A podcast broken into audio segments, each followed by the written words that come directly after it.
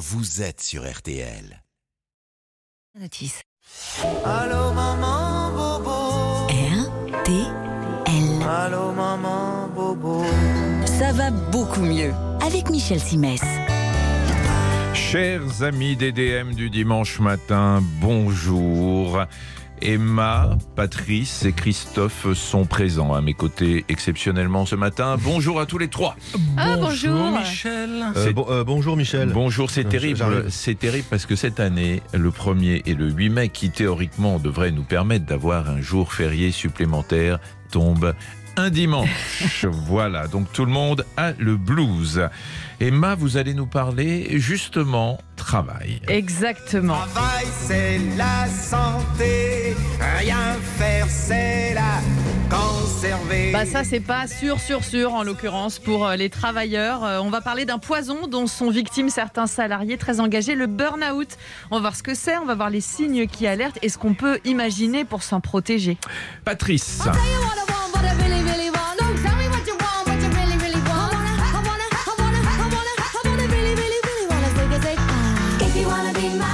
C'est bon ça? Ça vous dit quelque chose Oui, Bah, oui. tiens. Victoria. Non, les Spice Girls. Oui, mais Victoria quand même. Oui, Moi je pense à Victoria. Victoria. La voilà. femme à Beckham. Voilà, c'est la femme des, des Beckham dont on va parler aujourd'hui, euh, l'une des légendes aujourd'hui à la retraite euh, du foot anglais. C'est lui donc dont je vous parle parce que figurez-vous que tout sportif de haut niveau qu'il ait été, Beckham est am- asthmatique. pas Oui. amnésique. Alors là, Alors vous, mais il peut aussi être amnésique, mais ça n'a rien à voir. Ça va sinon Patrice Donc Beckham est asthmatique et comme euh, après-demain mardi c'est la journée mondiale de l'asthme, eh bien on fait le point dans quelques minutes. C'est bien, reposez-vous un petit peu et on revient vers vous tout à l'heure. Vous aurez le temps. Cri-cri.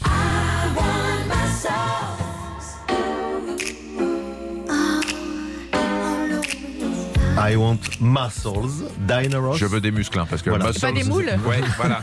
J'allais dire que là, on comprend pas du tout où vous voulez en venir. Je veux des muscles, mais tout le monde veut des muscles, hein Patrice Alors on veut tous des muscles, on veut aussi être dans la meilleure moche. forme possible. Le problème c'est qu'on entend des trucs plus ou moins vrais pour avoir des muscles et pour les garder. Hein Patrice On va donc aujourd'hui faire tomber comme ça sur la table quelques idées reçues tel un orage salvateur s'abattant sur des champs après des mois de sécheresse. Et ça va nous faire un bien fou, hein Diana RTL, ça va beaucoup mieux avec Michel Simès. Alors, vous savez qu'aujourd'hui, on en a parlé, c'est le 1er mai, c'est donc la fête du travail. Et à cette occasion, je voudrais avoir une pensée pour toutes celles qui ont commencé le leur dans une maternité. Oui, je sais, c'est un peu capillotracté, mais bon, Pourquoi ça s'appelle aussi mais- le travail. Et qui vont bientôt donner naissance à un beau bébé. Mhm. Courage. Est-ce que vous connaissez le poids du bébé le plus gros auquel une maman a donné naissance, celui qui détient le record Ce serait pas 8 kilos? 8 kilos pour Cricri, Moi j'aurais dit 7. 7 kilos pour Emma. Et Sept et Patrice, demi. et Patrice est donc, comme vous l'avez compris, absent aujourd'hui. eh bien, c'est Carmenilla Federe, une Italienne, qui a accouché en septembre 1955 d'un bébé de 10 kilos Ah 2. Misère. 10 Non. kilos 2. C'est beaucoup on, trop. on rappelle qu'il faut parfois faire une épisiotomie pour éviter que le vagin ne se déchire lors de l'accouchement. Là, je pense que l'incision, elle est partie du nombril. hein, parce que 10 kilos 2, Mais elle a accouché par voie basse? Elle a accouché. Alors, je sais pas. Je sais que je, je pense qu'ils ont fait une césarienne. Je lui souhaite de tout Parce mon cœur. que, ouais, euh, sinon, par voie basse, à mon avis, elle peut plus s'asseoir pendant quand même quelques années. Quand même vous préciser, laisse à vos commentaires. quand même préciser que normalement c'est quoi? C'est 3,5 kg à peu près un bébé. Vous, je crois que c'était 4,5 kg et euh, sinon, le, nous, c'est 3 kg, oui, en moyenne. Euh, chronique d'Emma, puisque nous allons parler encore du 1er mai. Euh, une pensée donc pour les travailleurs et tout particulièrement pour ceux qui souffrent du burn-out. De plus en plus nombreux d'après le début de la crise sanitaire, d'après un récent baromètre, 41% des salariés sont en situation de détresse psychologique et 34% sont en burn-out. Alors, Énorme. burn-out, on parle aussi de syndrome d'épuisement professionnel. Ça désigne des situations euh, identifiées sous trois angles et c'est bien précis. Oui, première chose, l'épuisement émotionnel qui se traduit par euh, la sensation d'être totalement vidé de ses ressources, physiquement et psychiquement. Deux, une forme de cynisme vis-à-vis du monde environnant. La personne concernée devient négative, elle se désengage du travail et ses rapports aux autres sont complètement dépersonnalisés. Et trois, un défaut d'accomplissement personnel. La personne se sent inefficace, pas à la hauteur et généralement elle se dévalorise. Et ça concerne souvent euh, des personnes qui sont très impliquées hein, dans, leur, euh, dans leur travail. Euh, On a beaucoup parlé des personnels de santé, mais en réalité, tous les profils et tous les types d'emplois peuvent être concernés. Oui, alors souvent ces personnes qui ont envie de bien faire sont perturbées par un manque de reconnaissance de la part de leurs supérieurs. Et puis, il y a toujours dans le burn-out une situation de stress liée à une surcharge de travail, à un manque de clarté dans les objectifs, un manque d'équité ou un conflit de valeurs aussi. Alors, ce qui est important, euh, c'est de dépister hein, euh, l'éventualité d'un burn-out. Alors, quels sont les signes qui peuvent alerter? C'est vrai que c'est pas toujours simple de faire la part des choses et certaines situations méritent une attention toute particulière. Le stress, par exemple, c'est normal d'être ponctuellement stressé au boulot, euh, un dossier à rendre, une présentation à préparer, un enjeu passager qui met la pression. Ok, mais si ça dure euh, et que ça s'assortit de doutes sur le sens qu'on donne à son travail, euh, de comportements négatifs vis-à-vis des collègues ou de cynisme, là, le voyant s'allume. Même chose pour la fatigue. Si on associe toujours au travail cette fatigue et qu'elle traduit un manque d'accomplissement professionnel, attention, danger. Et enfin, si on continue à avoir du goût pour ce qui concerne la vie en dehors du travail, euh, on n'est pas dans une dépression, mais ça ressemble bien au burn-out. Et il y a le corps qui parle aussi. hein. Ah oui, très souvent. Et ça aussi, ça doit alerter. Euh, la fatigue, on en a parlé, mais aussi un mal de dos, des insomnies, des migraines. Certaines personnes vont avoir recours à des substances comme l'alcool ou la drogue pour tenir. Ce sont des signes euh, évocateurs. Alors, qu'est-ce qu'on peut faire pour éviter justement d'en arriver là? Alors, on peut donner quelques conseils pour les travailleurs, comme par exemple déjà hiérarchiser les tâches en se listant ce qu'il faut faire en priorité et peut-être que le reste n'est pas indispensable ou peut-être que ça peut être délégué. Apprendre à dire non aussi, refuser ce qui n'est pas de votre ressort, Euh, débrancher le téléphone et ne pas consulter ses mails euh, le soir et le week-end, ne pas se comparer aux autres aussi, mais plutôt se concentrer sur soi-même. Ça permettra de réfléchir aux situations qui génèrent du stress pour tenter de les comprendre et éventuellement de les désamorcer. Euh, limiter le sentiment d'échec en se fixant des objectifs Alors évidemment, ces conseils valent pour le salarié qui s'interroge mais qui va bien. Si ça va pas, euh, que vous vous êtes reconnu dans le début de cette chronique, bah là, il faut évidemment ne pas hésiter à consulter, à commencer par son généraliste. Oui, c'est très important. Et puis, euh, faites-le aussi pour euh, vos collègues, hein, parce que parfois, on ne voit pas qu'on soi-même qu'on ne va pas bien. Et c'est les collègues qui voient, ou les collaborateurs qui voient qu'il y a un petit changement de caractère, quelqu'un qui était gay, qui devient triste, etc. Il faut hésiter à lui en parler. Euh, des petites brèves, euh, Christophe. Ouais, moi j'ai un mot d'un d'un monsieur dans une pharmacie, au pharmacien Et n'oubliez pas de marquer la potologie sur les boîtes. La potologie, c'est pour ma femme, je voudrais pas l'empoisonner. Il faut aussi un flacon d'urine pour l'analyse. Aïe. Le pharmacien dit, le pharmacien dit, ah vous voulez le flacon euh, garni? Et le gars lui répond, ah ben ça c'est vous qui voyez, moi j'y connais rien. C'est vrai que c'est plus facile pour les analyses. Voilà. Patrice. Les pilules contraceptives peuvent rendre stérile un faux ou un tox. Bah, Les pilules pour femmes La contraceptive, Michel. Oui, pour femmes. Oui. Oui, oui. Bah oui. Bah on l'attend mais- celle pour homme en attendant, mais elle n'existe pas encore. Mais non, hein mais de toute façon. Intox. Non, non, c'est Un une tox, intox. Non seulement c'est une intox, Bah, mais. ça fait Ouais. peur, ouais. Mais non seulement c'est une intox, mais c'est quelque chose qui circule tellement que euh, les femmes disent oui, mais voilà, j'ai pris la pilule pendant euh, 10 ans et aujourd'hui j'arrive pas à avoir un enfant à cause de la pilule. C'est faux. Oui, les co- contraceptions hormonales ne rendent pas les femmes stériles à long terme, c'est-à-dire que les pilules sont très faiblement dosées en hormones, donc l'effet est réversible et le retour à la fertilité euh, se fait évidemment rapidement. Les pilules pour les femmes. hein. Allez prendre les votes, Michel. On se retrouve dans quelques instants euh, avec euh, avec qui? Ah bah Avec vous, Patrice. Euh, et on vais va voir, parler. je vais on va- réfléchir. on va parler football. Ah oui. Ça va beaucoup mieux sur RTL. Avec Michel Simès. Michel Simès sur RTL. Ça va beaucoup mieux.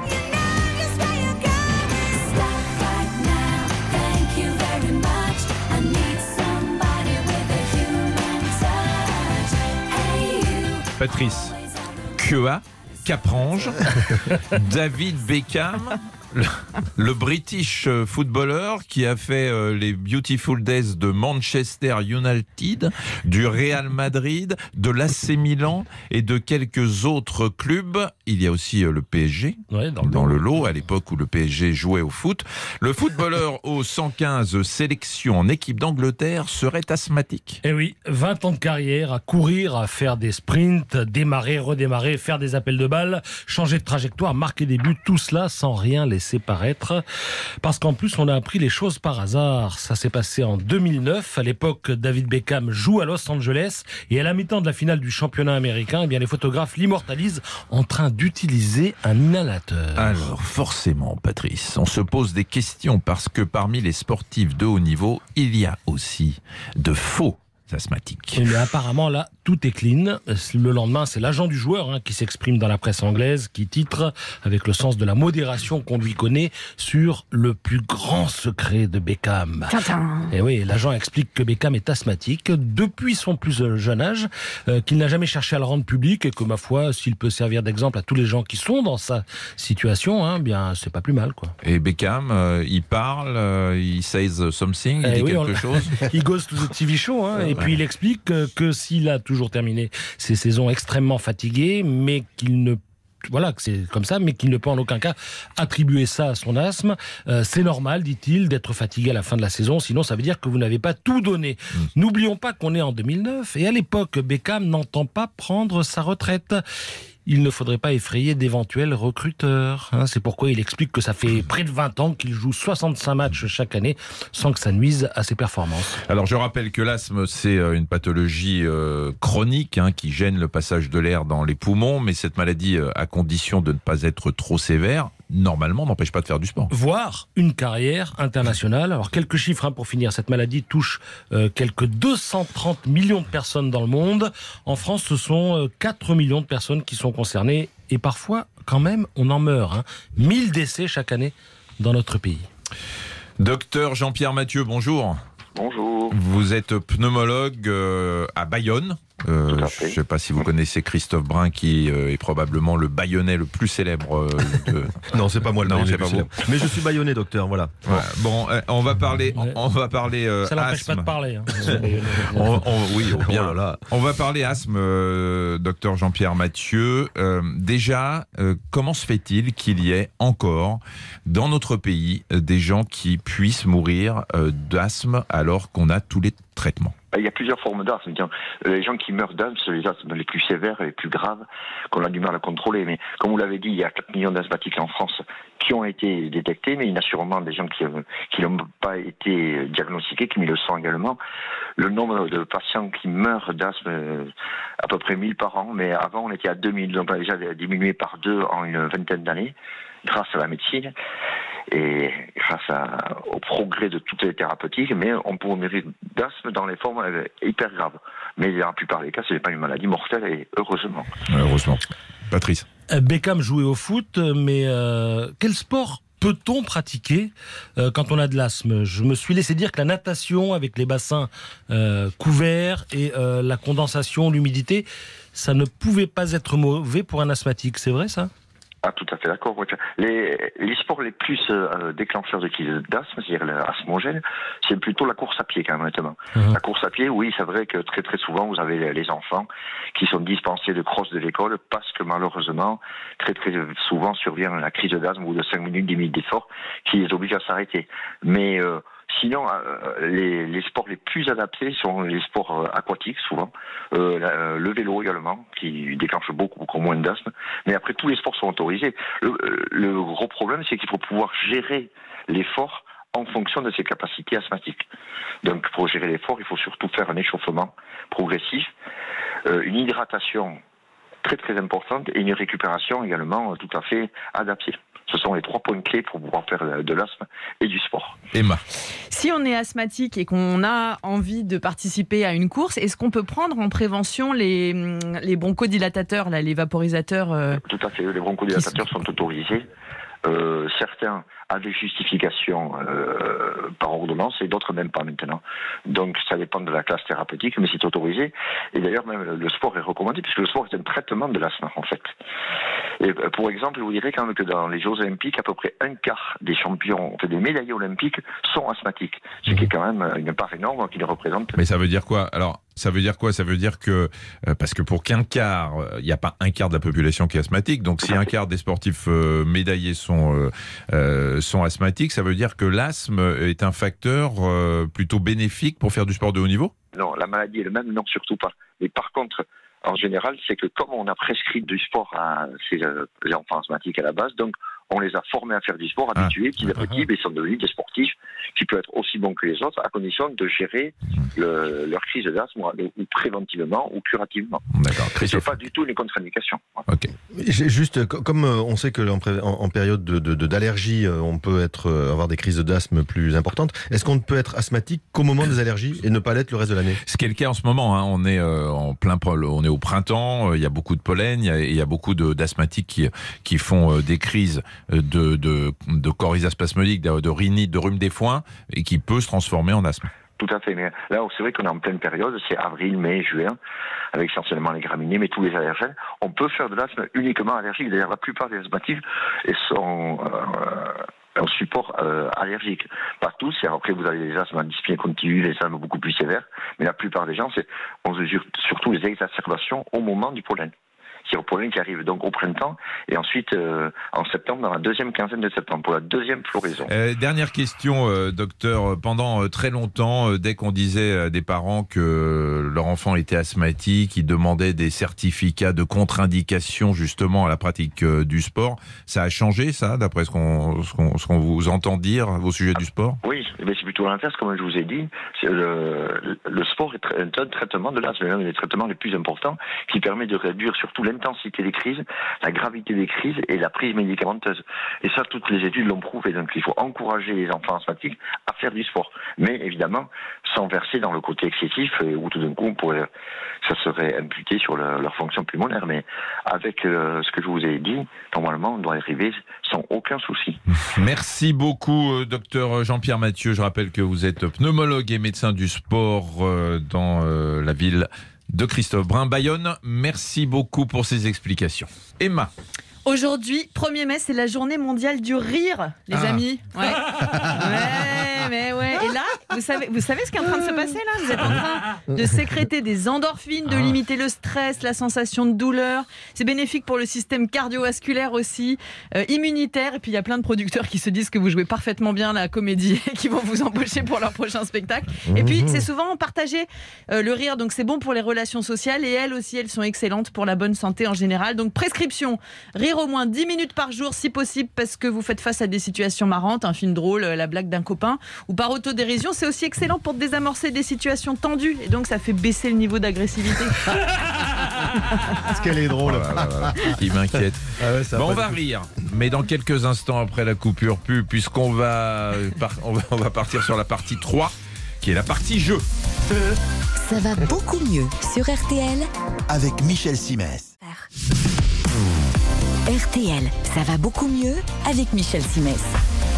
Et c'est la partie 3 de l'émission, la partie jeu. On va jouer euh, dans quelques instants. Mais d'abord, je vous rappelle que nous sommes partenaires avec euh, l'excellent magazine Dr Good qui euh, vient de sortir en kiosque actuellement. Et dans ce magazine, vous aurez un dossier sur le TDAH. Ça vous dit quelque chose, vous? Oui, tout à fait. Trouble quoi? De Trouble de l'attention. de l'attention. avec ou sans hyperactivité. En gros, euh, ce sont les hyperactifs euh, des gens euh, qui, euh, qui bougent tout le temps ou qui ont besoin sans arrêt de faire des trucs. Ils sont un peu comme vous. Qui ont des troubles de l'attention et un peu comme moi, puisque effectivement, je suis TDAH, mais j'ai été diagnostiqué il n'y a pas longtemps. hein. Donc, euh, Comme quoi bah, comme quoi, Comme on quoi, peut je sais pas arriver quoi. quand même à, à s'en sortir. Voilà, sur le TDAH, et vous avez bien sûr tout un tas d'autres dossiers dans le Dr Good de cette semaine. C'est pour ça que vous faites la couverture du magazine, en fait, parce que c'est. Voilà, c'est parce que pour une fois, euh, je suis concerné par euh, un des sujets. Euh, on va La jouer semaine prochaine, la puissance. l'impuissance, les hémorroïdes et euh, Docteur Simès pour un spermogramme. Monsieur Simès pour un spermogramme. Voilà, Qu'est-ce voilà. que j'ai pas dit ce jour-là? Euh, Benjamin, bonjour. Oui, bonjour. Bonjour, vous êtes éducateur euh, spécialisé, c'est ça? C'est ça, exactement. Et vous êtes à la voulte. Alors là, je m'adresse à Christophe parce que je crois me souvenir que dans mon enfance, on parlait beaucoup de la voulte dans Et le des rugby frères- à 13. Mm, oui, mais il y avait les frères Cambera-Béraud à la voûte quand même. Donc ils jouaient à 15. Ah, il Donc, il y a- il y avait un grand ça. club. Il doit y avoir toujours un, un club de rugby forcément à la Voulte, mais il y a eu dans les dans les dans l'histoire du rugby un très grand club à la Voulte qui jouait au niveau national. Tout à fait. Exa- exactement, en 70, ils ont Voilà. été champions de France. Exactement. Ouais, et il y a toujours un club? Il y a toujours un club, oui, mais un club plus de copains maintenant euh, à petit niveau. D'accord. Alors vous connaissez le principe, euh, Benjamin, de ce jeu? Nous allons euh, vous donner une sorte de petite énigme euh, médicale qui s'est réellement passée et euh, nous allons euh, vous proposer trois versions. Il y en a une seule qui est bonne et je vous euh, dis que vous jouez pour deux nuits à l'hôtel Partouche de votre choix. Forges-les-Eaux, Contrexéville, Aix-en-Provence, hier, Divonne-les-Bains ou au Havre. Vous aurez euh, droit à deux soirées, le repas, euh, des 30 euros de crédit pour jouer. Enfin bref, euh, vous allez passer un week-end de rêve pour deux personnes. Mais pour ça, il faut bien répondre. D'accord. Au mois de novembre dernier en Suisse, dans le canton du Jura, un homme est admis à l'hôpital. Il souffre d'argyrisme, une maladie assez grave qui est due à l'ingestion de poudre d'argent. Parmi les symptômes, des douleurs abdominales, des lésions au foie et au cœur, ainsi que quelque chose de très spectaculaire. Mais quoi? Trois versions, une seule est bonne. Patrice. Eh bien, le patient est devenu tout bleu. Il a observé que sa peau commençait à bleuir, alors bleu clair au début, puis bleu foncé. C'est ce symptôme externe qui l'a incité à se précipiter à l'hôpital.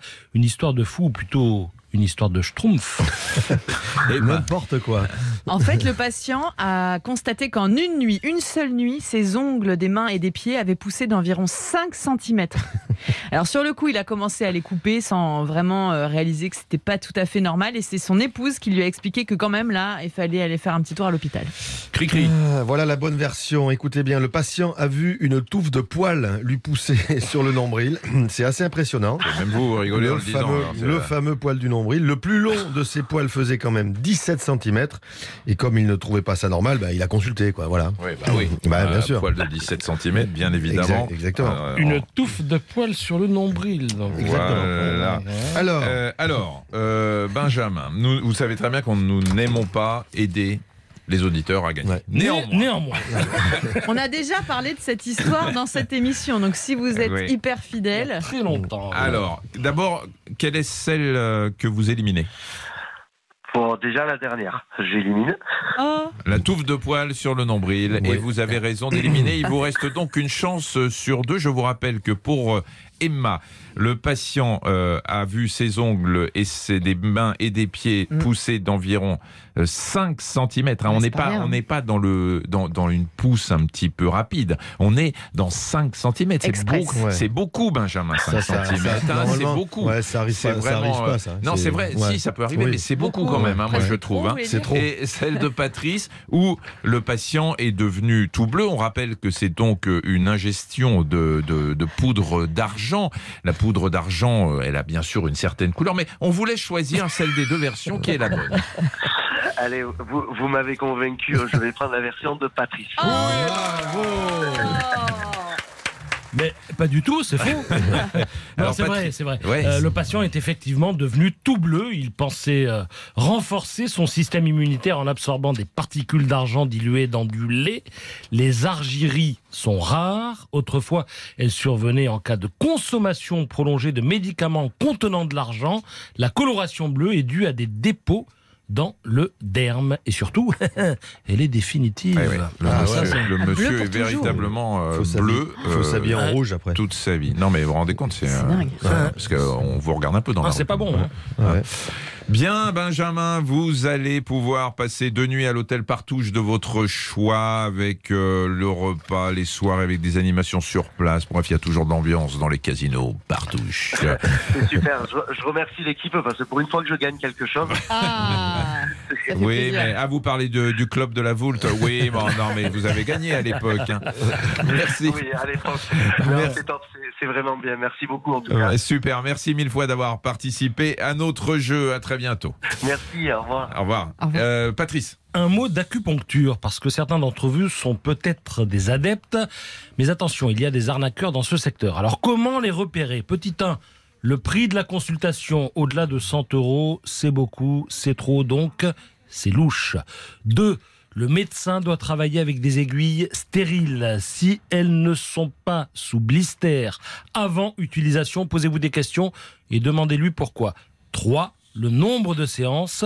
Après quelques séances, on va dire trois ou quatre séances, vous devez avoir des résultats. Sinon, ça risque de vous coûter cher pour pas grand-chose. Parfois, le trouble est ancien, donc là, ça peut aller jusqu'à une vingtaine de séances, mais au-delà, c'est beaucoup, donc c'est très louche. Vous savez que c'est parce que les hérissons ne sont jamais malades qu'on s'est dit que l'acupuncture pouvait être utile. Euh, Christophe Je pars de loin. Vous savez ce que c'est que le yoimbe Et quel est son autre mot? Oui. Le yoimbe, je précise, qui a des vertus aphrodisiaques. Quel est Ah. son autre nom? Emma. Le gingembre. Ah, La- pas, le Alors, c'est un médicament, je crois que c'est la yoimbine. Alors, yo, yo Non, mais c'est un aliment Là, le, le- c'est le nom de. Non, c'est, c'est- oui, c'est un aliment, si on veut. C'est Oui. un, c'est un Mais c'est végétal. pas que- c'est- c'est- Est-ce que ça fait partie d'un médicament contre les troubles de l'érection? C'est- Oui, bien sûr. Eh ben, ça s'appelait la yoimbine à l'époque. Je sais Ouais. pas si c'est en vente encore actuellement. Alors, C'était la yoimbine est issue de yoimbe. Eh donc, ben, voilà. c'était avant le Viagra, le Cialis, les tout ça. Et euh, Quel est son autre nom qui parle à tout le monde? C'est le Euh, bois bandé. Ah, c'est celui-là. Ah, oui, oui, c'est ouais, ouais. Voilà. Voilà. Qui porte bien son nom. donc- Bah oui, bien, Bien évidemment. sûr. Donc on se Voilà. retrouve dans quelques instants pour la dernière partie de l'émission avec euh, Baudelaire, coach Cricri. Ça va beaucoup mieux sur RTL. Avec Michel Simet.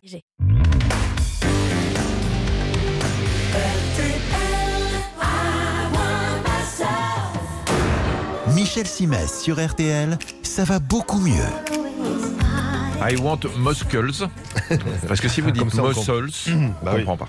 Donc Ouais. je veux des muscles. Oui, Vous voulez Euh, pas parler bien anglais sinon Vous, I want max muscles. Euh, vous vous êtes émaïsé aujourd'hui, euh, coach Cricri. Vous allez nous faire un petit quiz histoire de faire tomber quelques idées reçues sur le sport, le corps et les effets du sport. Oui, et ça va être ma thématique sur ce mois de mai. On va essayer de ne pas se la faire raconter, hein, Patrice. Et on va donc attaquer quelques idées reçues. Alors, je commence. La première, un homme svelte de 75 kilos a de la chance, il est absolument dépourvu de gras. C'est vrai ou c'est faux? Non, on n'est jamais dépourvu de gras, puisque d'abord c'est euh, la graisse. euh, pas comme ça. euh, bon, La graisse nous sert de réserve et la graisse, on en a de toute façon une couche aussi fine soit-elle sous la peau pour nous protéger notamment. C'est pas marrant de jouer avec Michel. hein. Non, non, alors, alors c'est faux, bravo Michel, c'est bien. Euh, ça veut dire quand même 75 kilos, ça veut dire près de 10 kilos de graisse quand même, soit 70 000 calories si on devait transformer ça. Euh, une bonne centaine d'heures de, de jogging à un rythme médian serait nécessaire pour éliminer ce gras. Et en cas d'obésité, le stock est encore plus important. Un homme gras de 100 kilos peut, peut, peut posséder pardon, jusqu'à 30 ou 40 kilos de graisse. Euh, ça fait 210 000 calories. Alors, on distingue, je précise, la graisse viscérale de la graisse sous-cutanée.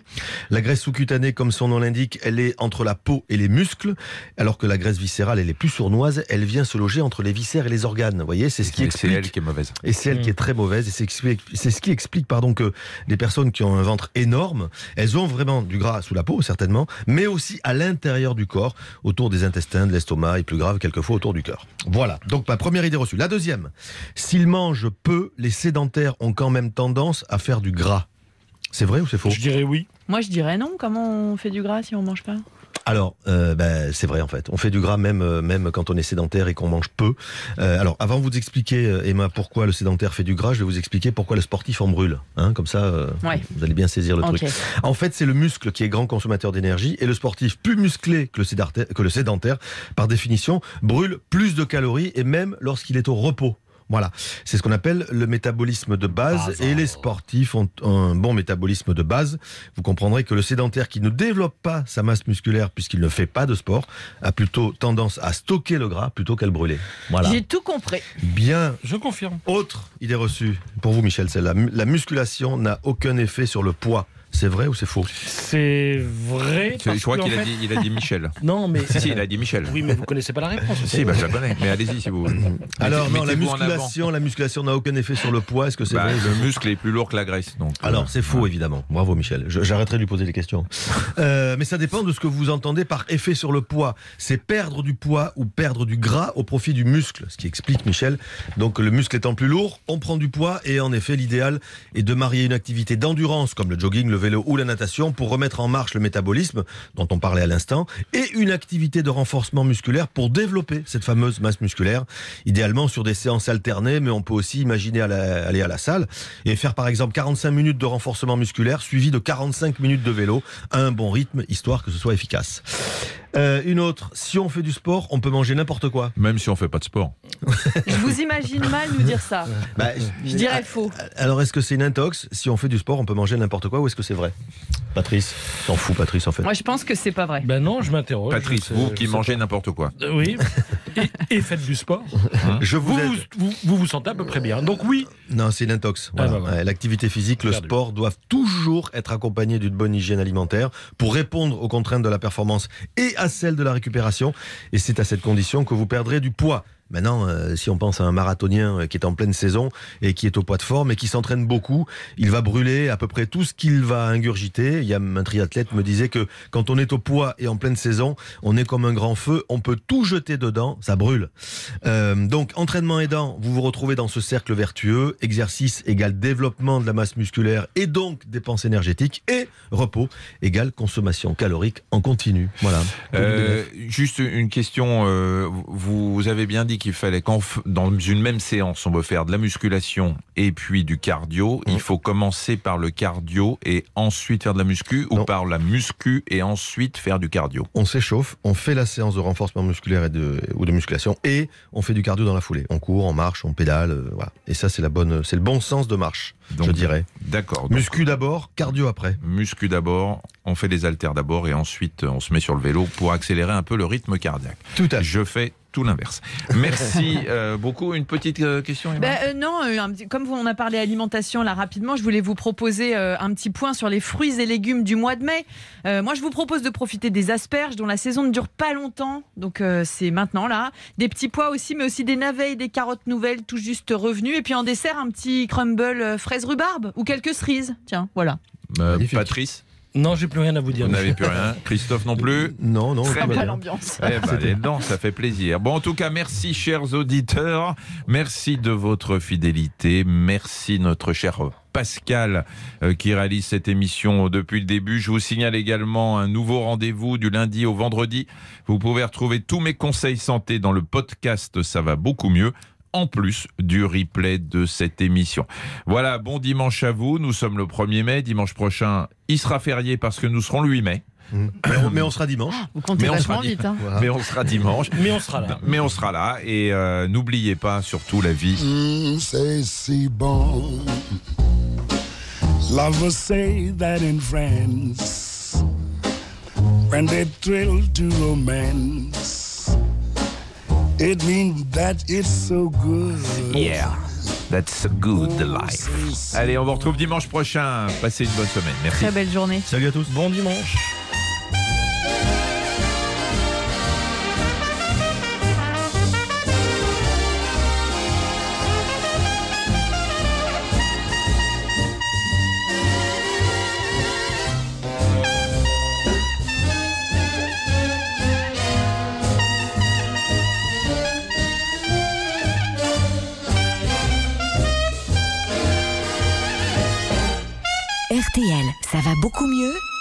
Michel Simès.